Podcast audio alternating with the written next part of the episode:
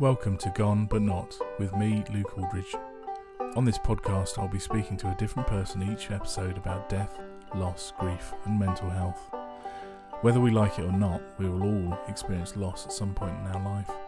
So, why is it still such a taboo subject? One of the aims of this pod is to get people talking and normalise grief. Grief comes in all kinds of shapes and sizes, from losing a parent or friend, a family pet that you adored, to the breakdown of a relationship, to the loss of your health or career. I'll be chatting to friends old and new about their experiences. This could be people 20 plus years in, or those that are still in their first year. Either way, we're all in the club. I hope that you enjoy these conversations and they help you normalise death, grief, and loss a bit. Maybe it'll even start the conversation with you.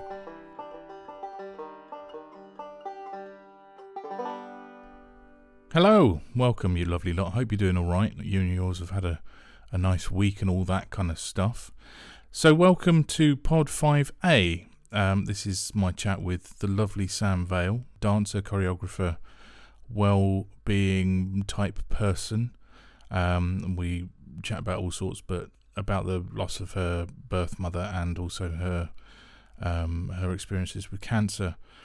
Sam is uh, is my wife's cousin. Um, it was really nice to chat to Sam. Um, we don't tend to get much time to kind of hang out and and chat together. Usually, sort of doing family stuff, or um, or she comes around for a couple with with me and Becky. So it was really nice chatting to Sam, and I'm grateful for her um, her good vibes and her honesty and all that kind of stuff. Yeah, so I'll catch you at the end, but here's uh, here's my chat with Sam. Here we go.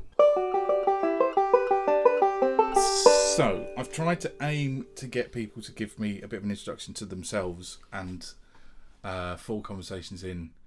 I've never managed it, so I'm going to get you to to actually do it. Mm-hmm. Um, Okay.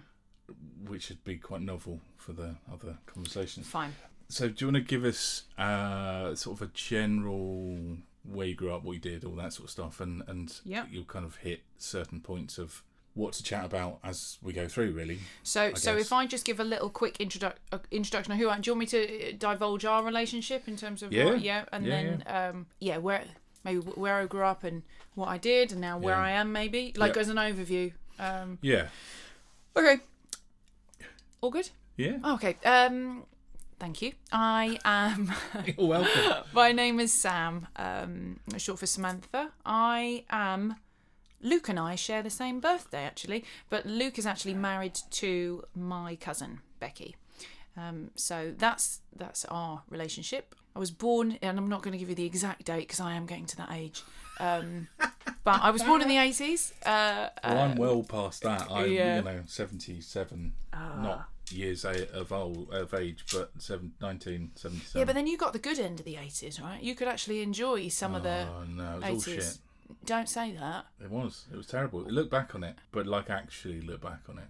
No, I, I'm not. Saturday morning cartoons were brilliant. Everything else was wank. Oh, do you know? I think that's our first point of conflict. okay, so we'll, we'll, First of many. we'll move on swiftly. um, so yeah, I was born in the early eighties, um, and in Chesham. Okay, so lo- local Buckinghamshire. Had, do you know? I was going to say I had a fairly traditional um, upbringing, but actually, you well know that my my childhood wasn't fair, you know, fairly traditional at all. Um, but uh, yeah, ha- had a childhood, let's say, and there uh, grew up in a split family. So uh, m- I was raised mainly by my dad and my stepmom, um, and I I trained to be a dancer. I always knew I wanted to be a dancer ever since I was small, and that's then what I did. So I I worked in um, mainly in TV and film through dancing, and I moved into kind of uh, the creative side of things, choreographically, movement directing. Uh, had a very fruitful career. I got a lot out of it. Um, You say that like you're kind of, you know, dead or retired. Well, okay, so interestingly, so then obviously, uh, just before the pandemic, you know, I, I'm aware that I've skipped quite a few years there. I've done that. Quite a few. I've done that purposefully.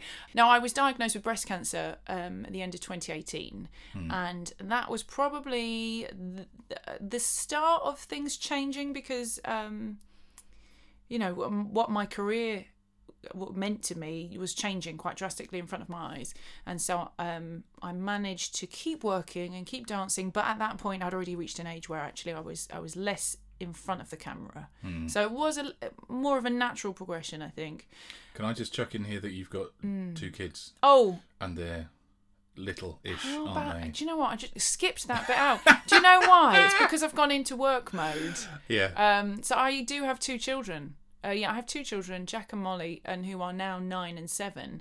And so I was married, got married when I was uh, 28, 20, yeah, 29, divorced swiftly.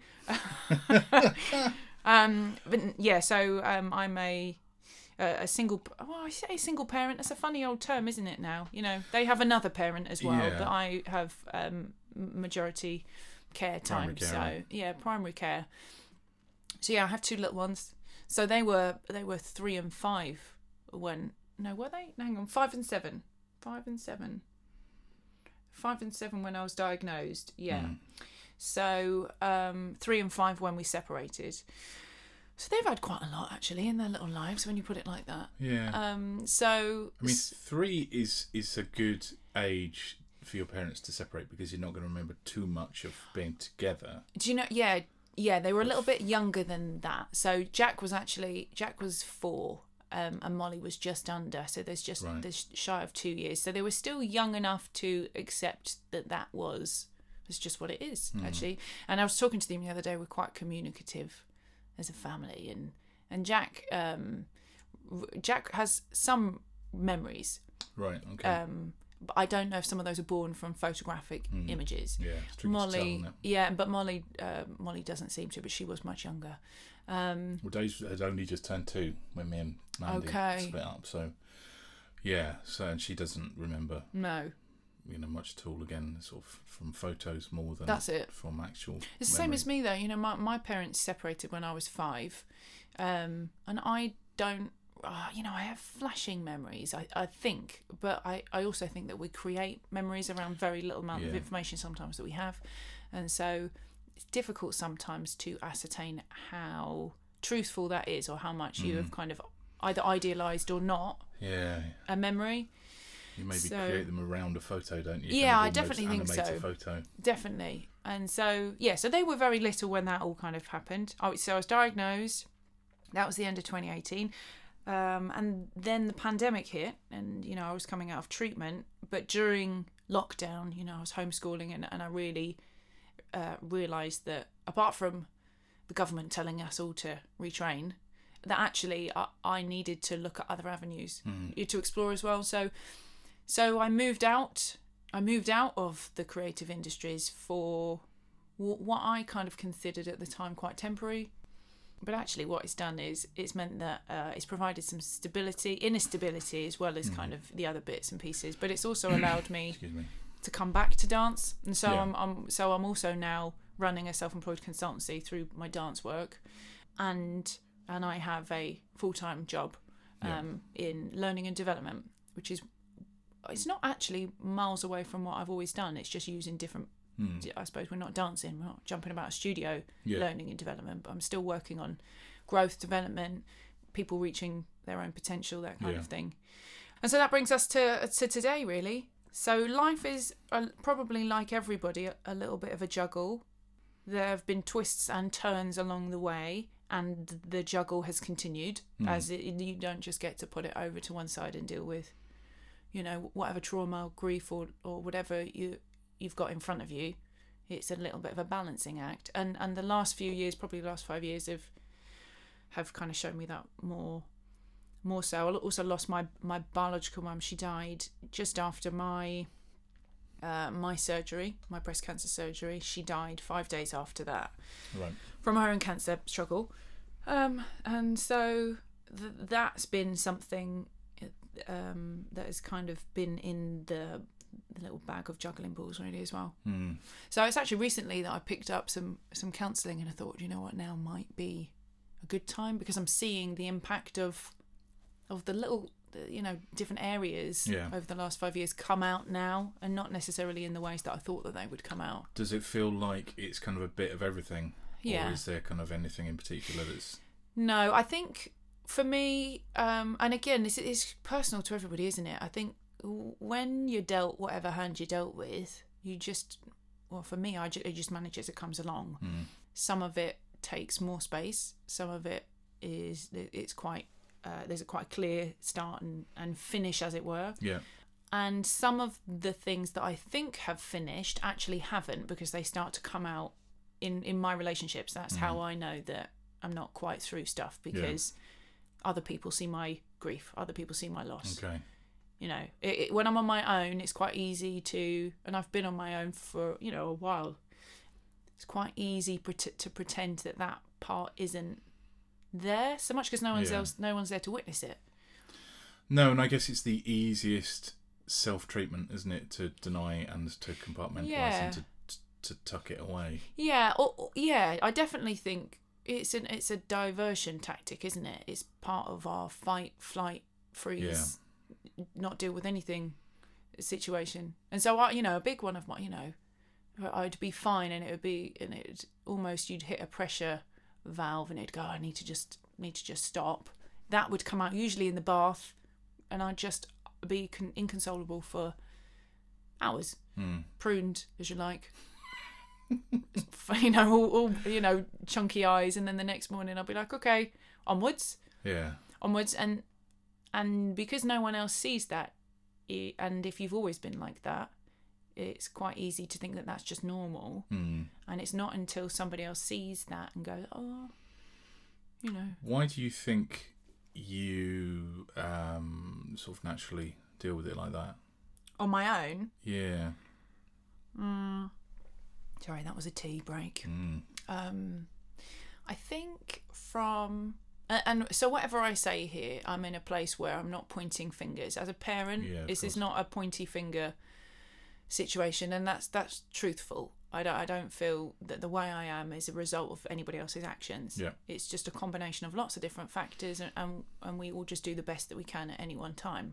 However, that said, um, I think that when I was younger, um, there was a lot of gaps in my understanding around current situation Right. you know and and so and when you seek to have those gaps filled you know to understand more and they're not filled you then turn to yourself and and figure it out yourself and create a narrative or a story at whatever age you're at so Yeah. it's going to be with the very little information you have and, and with the understanding maturity you have um, but ever since i was small i've known that I've, you know i've i've believed that um, the only one who can get you out of your own, you know, whatever show is yourself.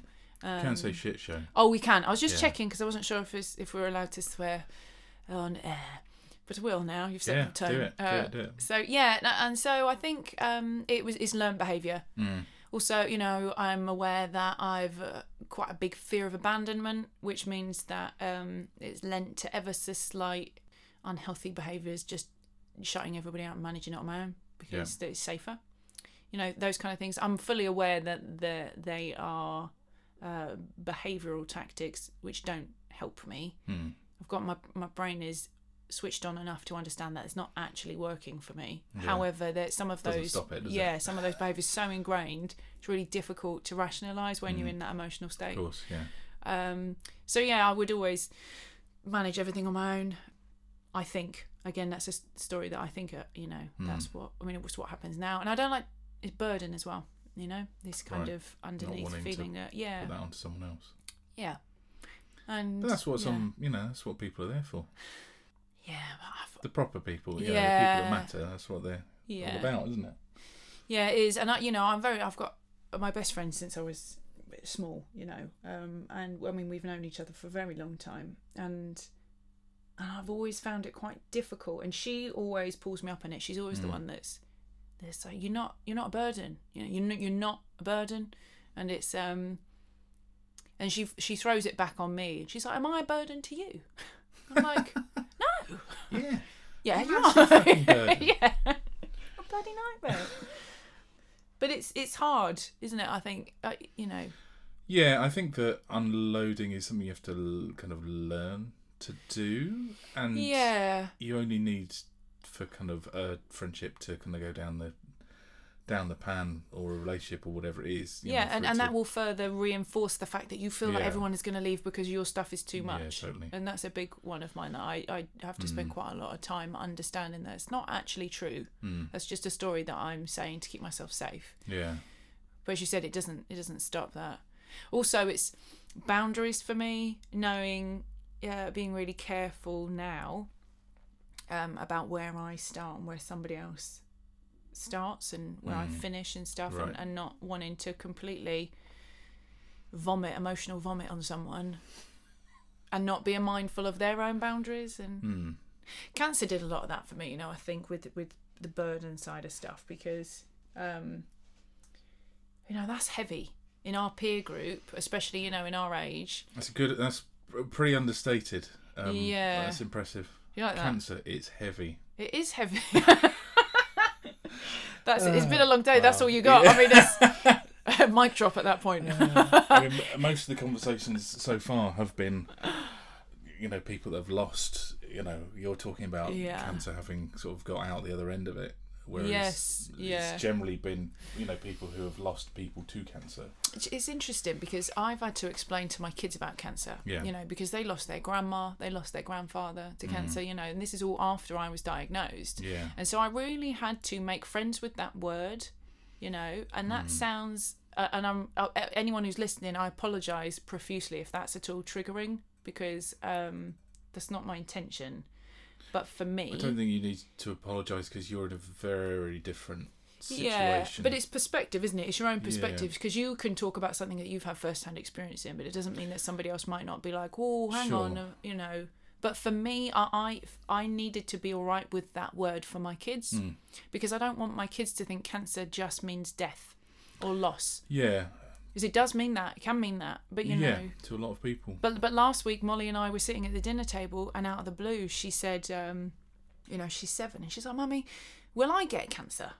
And you know, and uh, and she and she's like, but that doesn't mean we're going to die of cancer, does it? You know, those kind of. She's Mm. seven, and I have to be all right with having those conversations Yeah, of course. because um, it, loss is loss, Mm. regardless of of the kind of the journey, whether it's cancer, whether it's loss of a relationship, it's loss of uh, something, it's loss of identity. I've had a shitload of loss in the last five years, Mm. to to varying degrees, but and this is not me putting my positive pants on because it's not all But you are very good at that. You're a, a massive hippie. little a, bit. You know, in a My new boyfriend, I say new, it's not new. He's lovely if you're listening. Um, sorry. um, but he calls me El Wafdo. Yeah. So, oh yeah, Wafdo. El Wafdo. Uh, because, that's, get- that's good. yeah, no, it's, it's, it's Never endearing. more fitting. Yeah, it's endearing. I have a range for him that aren't as Right, uh, complimentary. let's- I think actually. keep that for yeah. later. So, um, but I think that's that's a way that I manage it, and whether it's fake it till you make it, or, Mm. or or whatever it is, it's you know that there's only so much I can do with this, and it's not comfortable for me to sit too long Mm. in it. It- It's not it's not healthy for me to do that, and and usually somewhere I can access that little box that is untouchable Mm. of you know that that box right within you that was with you when you were born right? Yeah. that can't be touched by anybody else regardless of experience. It's that tiny bit that's very protected that doesn't ever run out doesn't M- might be covered under a pile of shit but it's still there. And so you know i take the opportunity when i can to just tap into that a little bit and go okay well it doesn't mean that my experience is any less relevant you know if, if Mm. i'm using someone else's perspective and going well it could be worse could be of course it could, could Yeah. but it could also be better you know um so but gaining a bit of perspective and and trying to move forward equally though i say that something that's come out of my my counselling at the minute is that is a as healthy as that is in in some respect it sometimes means that you prolong dealing with something Right. Okay. you know because you're it's a distraction tactic Mm. and it's a mask Yeah, of course. and it's just how long that mask then goes on before it comes off again Mm. at some point you know you, you do what you want to do it's nobody else's business how you choose to deal with whatever's going on for you i suppose but i'm trying to learn to not necessarily have to do something with the shit Mm. Sometimes it's it's important to sit in it and and go okay, Sit in the shit. sit in the shit. It's warm, warm for a while, isn't it? But but it will get uncomfortable. um, but it, it, it is. I think it's about kind of going right. This is where I'm at. How Yeah. does it feel? It's all right to feel all that. I Mm. mean, all the cliches that you hear about it's all right to not be all right situation, which is very true. yeah, But um, it doesn't mean that that's easy. no. Uh, but I, at the same time, I think that too many people aren't okay with that. Yeah, I that agree. they kind of kind of desperately need to try and right themselves. And Yeah. you know, you can be fucked up for yeah. six Well, months or a year or I was reading years, um, whatever, something know. today. It was a brilliant analogy, and I'm quite visual. So this, I mean, it really resonated with me. But it was talking about the fact that we are we're like the sky. I mean, we are going a little bit wafty, but I'll pull it back. Okay, I promise. Okay, make it a bit more cerebral. But we're like the sky, and and life and our moods and our ups and downs. That's the weather. Mm, okay. Okay, so it, Yeah. it's passing, and just as a state of euphoria or or you know whatever it- of a more positive potential, you know, Mm. Will come and go, just as the rain and the storms and everything. But the constant is the sky, and you've got to make peace with the sky Mm. because if you're constantly fighting every single kind of weather that is thrown at you, Yeah. all you're doing is not not making peace with the sky you're just fighting fire the whole time Yeah. or trying to ride it you know and and actually it's not about the weather it's not it's about the sky Mm. and and i know that is a little bit wafty but it was also like oh i get it Yeah. And i, I get it I'm sure that'll you know that'll ring true and help you know kind Yeah. of visualize for a lot of people. yeah because um, it's all you know it's ever changing isn't it Mm. nothing's linear healing's not linear grief's not linear Mm. you know none of that stuff is so i think it's the, the one thing you got to make peace with or if you can learn to sit with is the sky is yourself Mm. And you know we we might be people that attract more storms you know and that that's okay Mm. it's not a bad thing you know so uh, that's all i gotta say about it. So uh, what you you've done therapy kind of yeah before, haven't you? So you, Yeah. you're you're you speak kind of the language of therapy, and I think there's Yeah. sort of a uh, there's a, a very sort of different uh, very different conversation I think to be had with people that do therapy and don't, and I think there's Okay. kind of a different I don't know different understanding. I don't know if that's right or if that's kind of potentially a bit patronising. no i Um, think It's um maybe just a different head. have you have you had any counselling Yes, therapy? since uh, since the beginning of the year, Okay. and ongoing. About to have my last one next week for a summer break Okay. because she's a mum, right and then back in September. But yeah, I mean, it's kind of partly what's sort of started this whole podcast thing. And I said to her to, today, um, Thursdays is therapy day, yeah um, and kind of made the observation that a lot of people will go to therapy to unpack a lot of stuff, and I don't think that that's. I think I understand my depression. Yeah, I want to high five you at this point. That- that- go on then. I do. I want to An, look. an audio. You the- we high fived for your reference. Yeah, because I, you know, I understand my depression and I'd been dealing with it for like 70, 16, 17 years before I ended up at a therapist. So Mhm. it's not like I've kind of gone to start working on Yeah. that. It's more, I don't know, it's more kind of having it, the space to air stuff. Yeah. Um, and kind of talk through stuff. And it's useful having her potentially kind of come at stuff from a different angle Mm. and I really enjoy the sessions, and I think I get a lot from them. But I don't think there have been many. It's not kind of a weekly revelation. I think Yeah. there have been maybe two or three moments of, oh, that's interesting. Okay, yeah, yeah, okay, we can put take that on board. Yeah. The rest has really been don't know. Facilitating your space, but facilitate Yeah. your emotional space, I suppose. Yeah, and just you know. sort of chatting through stuff. Yeah. Um, to somebody where there is no. Uh, I spoke to Toby about this on the conversation previous to this one. Yeah. Uh, that it's you know it's about having someone that's sort of invested in your well-being rather than emotionally invested Yeah. in you. There's a bound. There's a professional boundary there. Yeah, Um, and there's if you get the right one, you know, hopefully there's no bias about Mm. any judgment on what they think you should or shouldn't do, which actually is quite rare. You know, your friends and family Yeah. generally will have a certain but because it they'll have an investment of how it impacts them, how you Yeah. and you know, And also, they'll always have your back, even if you, you know. Yeah, It'll yeah. always be, you know, your other half that's a wanker rather than Yeah. you've done something stupid. yeah, Always, yeah. which is great and not Yeah. very useful at the same time. I get it. I get it. Yeah, I've had um, different experiences with with therapy, and and usually, uh, you know, for me, there are windows of opportunity for me to, to put my hand up and go, I I could do with some help, Yeah. you know. And if I if I don't catch that window, I- I'm lost for another six months or so in Right. ter- in that kind of it's fine, it's fine, I got it, I got it, I don't need your help, you know. Are you good at recognizing it? Yeah, but it doesn't mean that I can Right. take act. I'm better at recognizing it now, mainly because maybe not. Do you know what? That might not be wholly true. I am more aware of the potential c- catastrophic impact of me ignoring it now Right. for others as well. Mm.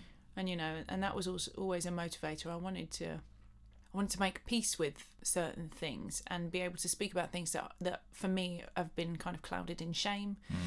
Um, and so, t- three times I've I've kind of had. This is the third time that I would have had a bout of of counselling that I've stuck at. You Right. know, because the f- the first time uh, was about a year after my marriage broke down, and I had um, f- I I had what I would describe as a breakdown. You know, that's quite a vague word and will mean different things for different people. But Yeah. for me, it meant that I wasn't functioning well. I wasn't functioning well at all for a prolonged period of time, Mm. And it was that everything was muddy. Everything was muddy, and a Mm. lot of stuff was com- was coming up that I'd never given space for. And again, And- did, did you catch that? Yeah, well, I, I, well, that was a different situation for me because that wasn't a window. That was like a, a massive gaping hole Right. that I just fell in, and I couldn't, I literally couldn't see any other way out. And so You that promised was. you weren't going to talk about your massive gaping hole. Oh, you know, it's evening time, and you've given me a cup of tea, so it's green light. um, oh dear.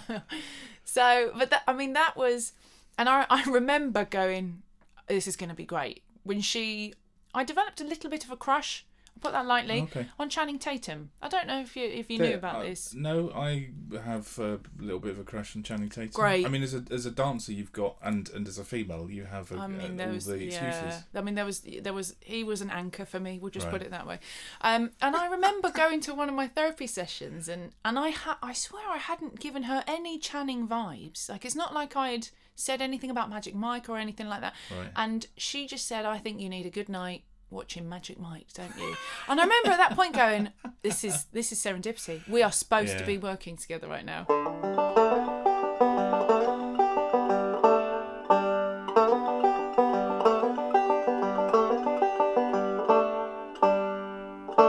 No, she was great, um, uh, but she that that process broke me a little to to you know, and what I thought I was going in for Mm. Was was not what came out at all, Oh right. Okay. which is usually often the way, isn't it? I Yeah. think when you, when you think you know, you th- I thought it was about one thing, and actually what came out was something else. So that that was that experience. I understood a lot more after that. Um, I've always been quite reflective anyway, um, and uh, and in what's the word introspective maybe. Yeah. Um, That's a inbuilt creative thing, isn't it? I think so. Self-assessment, and it's whether you kind of then flip it over to kind Yeah. of emotionally. Yes, or, and also the fact that, uh, and again, I might, I don't want to assume yours is the same as mine, but, but I am so hypercritical of myself, Hmm. um, and that might be from an artistic point of view as well. Yeah, and that's kind of normal. isn't it? Yeah, It's just but like sort of- ve- almost self sabotagey critical, and Right. so um, I, like you, I absolutely understand now. Mm. I, I understand. I know my stuff, you know, as in my own yeah. but you know what belongs to me um but it doesn't mean that i am fully in control sometimes how that falls out and Sure. sometimes how that impacts things that i'm less aware of and and how i respond to different situations Mm. because of those things so so that was the first time she was brilliant that was through um mind that was um a self-referred um but that was through mind uh, brilliant that was in aylesbury um the next time was coming out of treatment Right. and it wasn't such a positive experience. It wasn't a negative experience. Person? Di- Different? yeah, totally different right. person. Okay. So this was through the NHS. So um, so it was Right. someone that was you know allocated to me and great. But um, it's just I think it's key with counselling and therapy that that you that there's a respect and a value with each other. You Mm. know because it, it you've got to trust someone to be able to let the mask down. Yeah, we've said this in in different conversations on, on Yeah. this podcast about you know just it can be brilliant therapy and it, but it's totally about the the Uh, mixture of the two of you. Absolutely. And and so the second time I had it, I was in utter denial about what was going on in terms of just coming out of radiation, uh, you know, a lot Mm. of treatment. I was also in the middle of a very intensive, very unhealthy, toxic relationship that I wasn't really aware of at the time. Right. And um and we hit pandemic. Yeah. So there was a lot of stuff that and and I had fully put a mask on Hmm. and I lit you know, I could have been dancing around her space and she would have just still gone, I think it's fine. I think it's fine.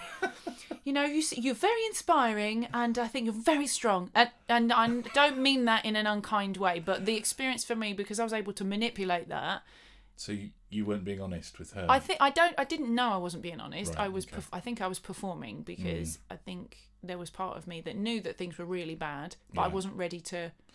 right. Uh, Unpack or 'em. definitely not with her. Yeah. You know that wasn't the person, and Right. uh, and you know, so so that wasn't. You know, I think I mean, she was a lovely person. I had maybe four sessions with her, but actually, it wasn't doing. I wasn't. It wasn't helping. It was actually adding to Right. Okay. stuff. And then so um, did you call time on it? I think what happened was we went into. I think maybe this was around the beginning of last year, so we hadn't quite shut down lockdown, Hmm. and I think then we moved into like nobody's leaving the house, Yeah. and I decided that actually. Uh, this wasn't going to work. You know, me being a mum at home with my kids and da da da, and Yeah, I, I needed to, Tricky, isn't it? yeah. So I I called time on that, Right. and then yeah, in the last five weeks, um, and you know nothing monumental happened Mm. but I have been in a relationship for the last seven months, and I am aware. It's, it's the first probably healthy relationship I've had, Right. um, and balanced, and it and it's great. But what it is doing is making me quite aware of some of my responses to certain triggers, okay. Right. um, and so I can't I can't work on that by myself. I need I need somebody else to kind of challenge it and, Mm. and you know put the put the pieces back together as it were Yeah. you know and um and so that you know i have my monday monday therapy Monday. Right. yeah it's um it's i find it massively helpful a little bit like you not necessarily that it's about unpacking stuff Mm. but it's about looking at things slightly differently Yeah. and having the space to do so and you know therapy's not for everyone i don't you know i don't it's hard isn't it because everyone's got their stuff and everyone will manage things how they want to manage it and there is Yeah. no right or wrong but i think they're professionals for a reason you know? Yeah. I mean, I the thing that I'm finding about doing this is kind of having approached sort of friends and family and people of a very kind of wide. There's kind of an age limit at which people will kind of happily talk about stuff.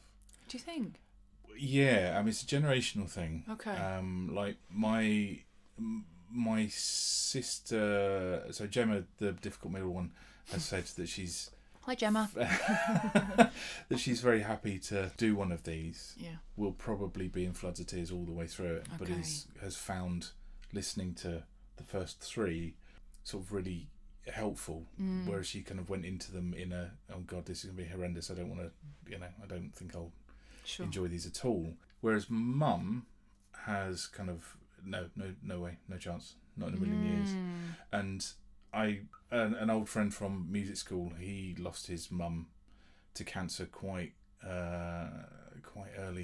He kind of probably late teens, Okay. early twenties maybe. yeah And his dad lost his second wife to cancer as well Mm. and he's very happy to to do one of these but his, his and he said i'll ask my dad because you know he'd be a really good person to talk to and he said um, you know that he wasn't yeah comfortable with it and i think it is uh, the stiff upper lip you know slightly post-war mm. it's mental kinda- health, isn't it? You know, we, we talk about mental health freely Yeah. now, and I, and I know there's still a lot of work to do, but actually there is a lot of there has been a lot of movement around the openness that we can speak about actually i'm struggling Yeah, and definitely. actually things uh, for both genders i think that's been Yeah. massive and and actually this is still quite new you yes, know definitely.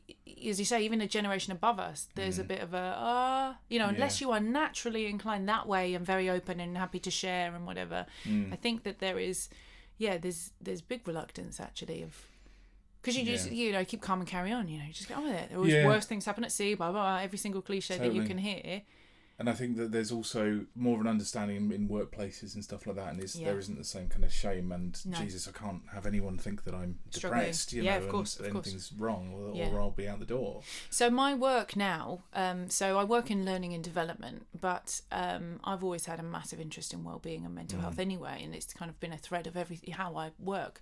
So I'm head of well-being and lived experience within the organisation, Yeah. which basically means we're, we're a training organisation, offer training into companies and organisations, and and I head up well-being strategies for staff, for management, Mm. and I am an advocate for talking people safely sharing their stories. Yeah. That's what I, d- you know, we offer a lived experience speaker program, Mm. and I fell into that not really knowing what that was, but knowing that I am someone who is okay at sharing parts of her story. Yeah, But I've learnt about what to share and what not to share based on my boundaries and how it feels, Mm. you know, and, and stepping over the line. yeah, Because there's a lot of things in in this situation we know each other. yeah, Yeah, I fully trust you. This is us having a chat and a cup of tea and talking about my, you know, But gaping not hole. because there's So, but there's two mics in the room and hopefully a couple of people listening to yeah, it at but but there's that as well. But it, but we have created a safe space. This Yeah. is this is a safe space for us to share, which means that I feel safe within the boundaries of what I am sharing. Yes. Whoever is listening, yeah, you know, th- but it has to start from that little, you know, little Nugget, middle bit yeah. that makes you feel safe. And actually, yeah. So so I went totally off piece there, yeah. but That's why you're here. but that is that's a God, the- skill that I bring to the table. The the time that I actually get one of these that runs vaguely to time or it kind of follows a nice plan. Yeah. I, I, I started these off with kind of a you know a, a list and a kind of a Sure. structure and it, and literally the first one was just like um yeah it was my friend Fiona who I'd not spoken to in ages. Mm. And the first kind of couple of minutes of her talking about my hair and my beard, Right, brilliant. um, you know, and how I look like a wizard or something. Um, so yeah, t- totally went to shit, and we get about twenty minutes in before I finally go. Right, I was supposed to do an introduction with you. Right, tell us stuff. Tell us Yes. where you blah blah blah. yeah. Yeah. So, is there anything, any nuggets, any kind of how do you, uh, you know, is there anything that you feel like stuff? you do? What do you do to make you happy to, to kind of take your mind off stuff? To, Oh, as, you okay. know- So, well, you know, we're we're both very creative, expressive kind of, you know, Mm. pe- people It's, is in my blood anyway. And, and so for me, through my life, you know, and I know, I know we both use humour Mm, to sideswipe uncomfortable things at certain points. It's Yeah. not that we're afraid of talking about it. It's just that it's more comfortable for the listener sometimes to Yeah. to kind of balance it yeah, out. Um, but you know, even since I was young, there have been traumatic situations that have occurred and, and Mm. experiences that, uh, unfortunately, you know, I've had to kind of be part of. Dance for me has Yeah. always been there. Right. You know, ever since I was, um, well, I started when I was seven. You know, so, and it, it was something that I could put all my energy into. You know, Yeah. and that for me has never gone it's Right. never gone my connection with music and dance and singing and and all of that that's that's sacred to me that's Mm. part of what's in my little kind of locked away bit that's Yeah. untouchable so yeah I, I if i'm too in my head i'm an overthinker I'll get, i can get quite cognitive about stuff and analytical if i know that the balance is out i need to get myself in the studio if Right. if if i'm not in the studio i need to get moving i need to move my body i need to listen to music and i need to Right. force myself out of my head and back into my body so that's Mm. something i do in a in a moment of what you know a crisis what would be deemed kind of a, a emotional crisis Yeah. point emo- you know from a mental health point of view which happen, can happen very frequently I, I use the word crisis loosely because it's going to mean different things to different people Yeah, but yeah so dance music singing that's a big one and then you know i would usually validate it by writing stuff you know, writing it out. Like you've, you've got a couple of books. Oh out there, yeah, haven't you? I've got, I've got three. I've got three. Come on then, give There's us the three. give us the plug. Okay, so um, no, and again, actually, I should probably missed that bit. Well, I did miss it, but I wrote "There's a seesaw in my tummy." Okay, and this was when my kids were, you know, when they when the seed of this was when their dad had just left, Right. and I wanted to talk about the physical feelings that we get in our tummy at that age, you know, Yeah. age appropriate. To explain that it's okay and how that feels and what that might be, and and tips and tricks for rebalancing your seesaw. You know, so it's very uh, it was in poet form you know but it was in a, a real simplistic poetry basis and i had a great illustrator and i self-published that one and that was that was excellent for me because it mm. was something that i could put loads of energy into and create something turn lemons into lemonade mm. and simplify stuff right down so that that was a really productive thing i did and then um But that must be re- lovely to be able to do that for your because you've done that for your kids. Oh, haven't you? yeah, yeah. That's the only reason I write books because I was mm. like, this is this is a book that I would like to read, Yeah, so I'll write it. but it has So- benefit for yeah, You and know, it did have a lot of other, you know, and I ended up doing you know, turning that into a workshop for schools, and so I go into schools and Oh, do right, a, okay, uh, and I use lots of um, you know, props and stuff for talking about how things restrict us in our tummy. If you know, Yeah. if we're scared, if we're if we're if we're happy, is it's talking about it's the weather and the sky kind of situation. It's the the passing feelings that we have and what that might you know feel like in our tummy, and Yeah. it's okay basically. Then I was diagnosed, and I spent oh yeah, so I published that book. I think the day of my mastectomies because I was like, Right. well, we're not dealing with this shit. Let's publish a book. Yeah, so so literally another distraction tactic. So I suppose it's when those distraction tactics stop being useful for you and actually they Hmm. start adding to the overwhelm yeah. running away from stuff by throwing yourself into different projects Hmm. you know i wrote another book called captain of my ship which is the next level up and it's talking about moral decisions and and it very very clever i will get you a copy only because i'm really proud I've of it not seen that one. no, and a lot of I didn't push that one, and I think it's because it was through cancer, uh, through my diagnosis, and and kind of a little little bit before my next round of treatment, kind of the next rediscovery started. So I was, I'm so proud of that one. Probably But you've more told so. nobody about it. no.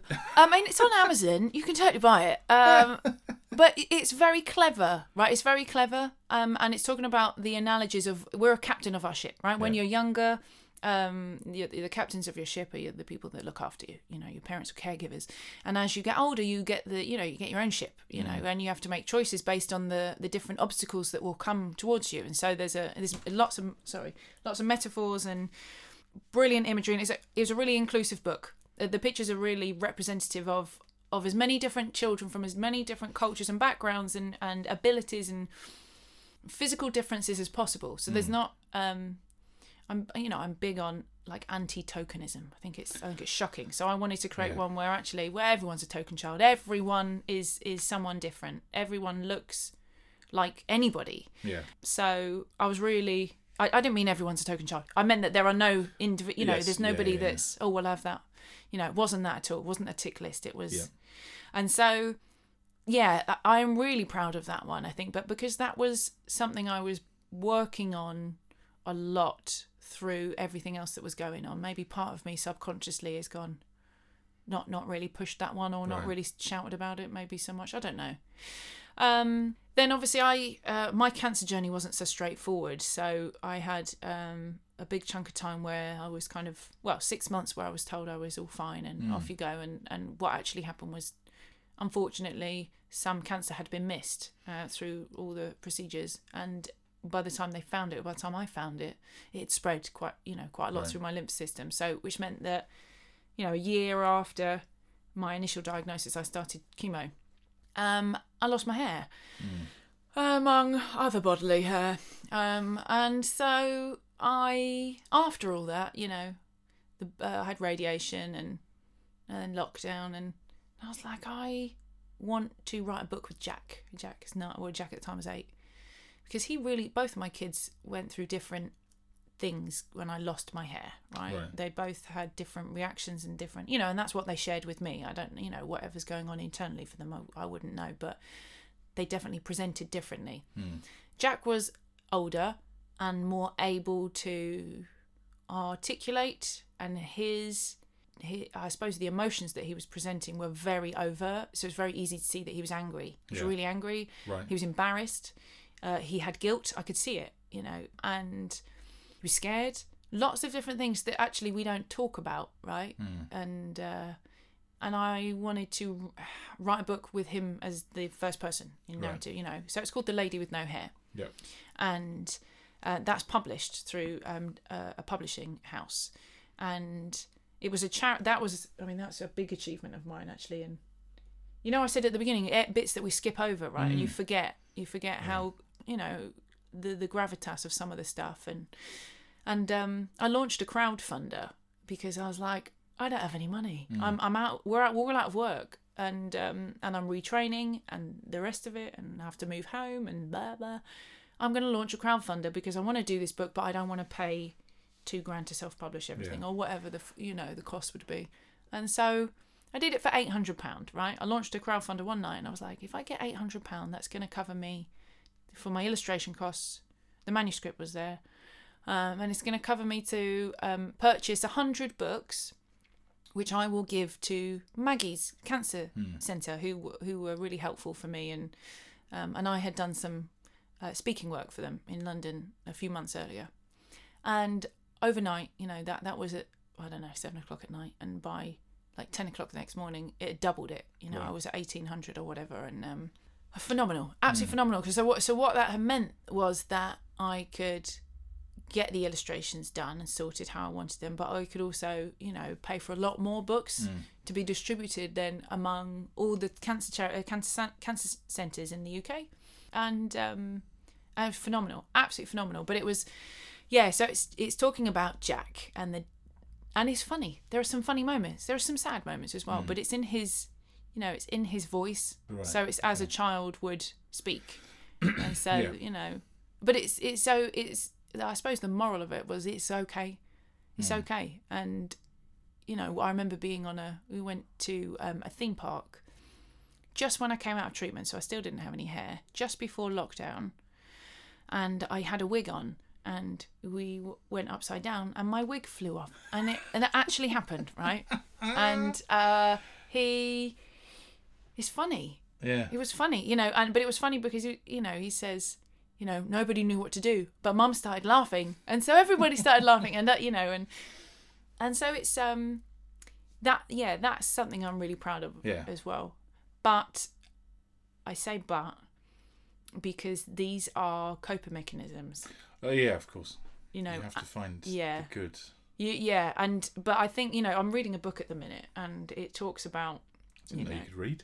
Do you know what? I can. Not been long, but I really like words.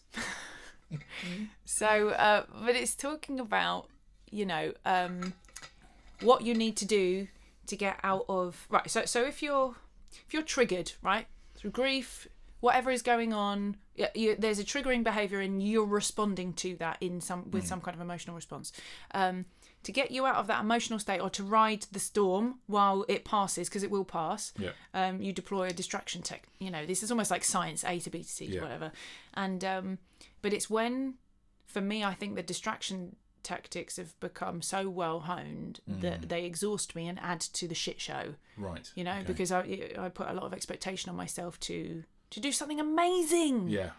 and that only then becomes problematic because Mm. my tactics aren't as simple sometimes as I'll just pop out for a run.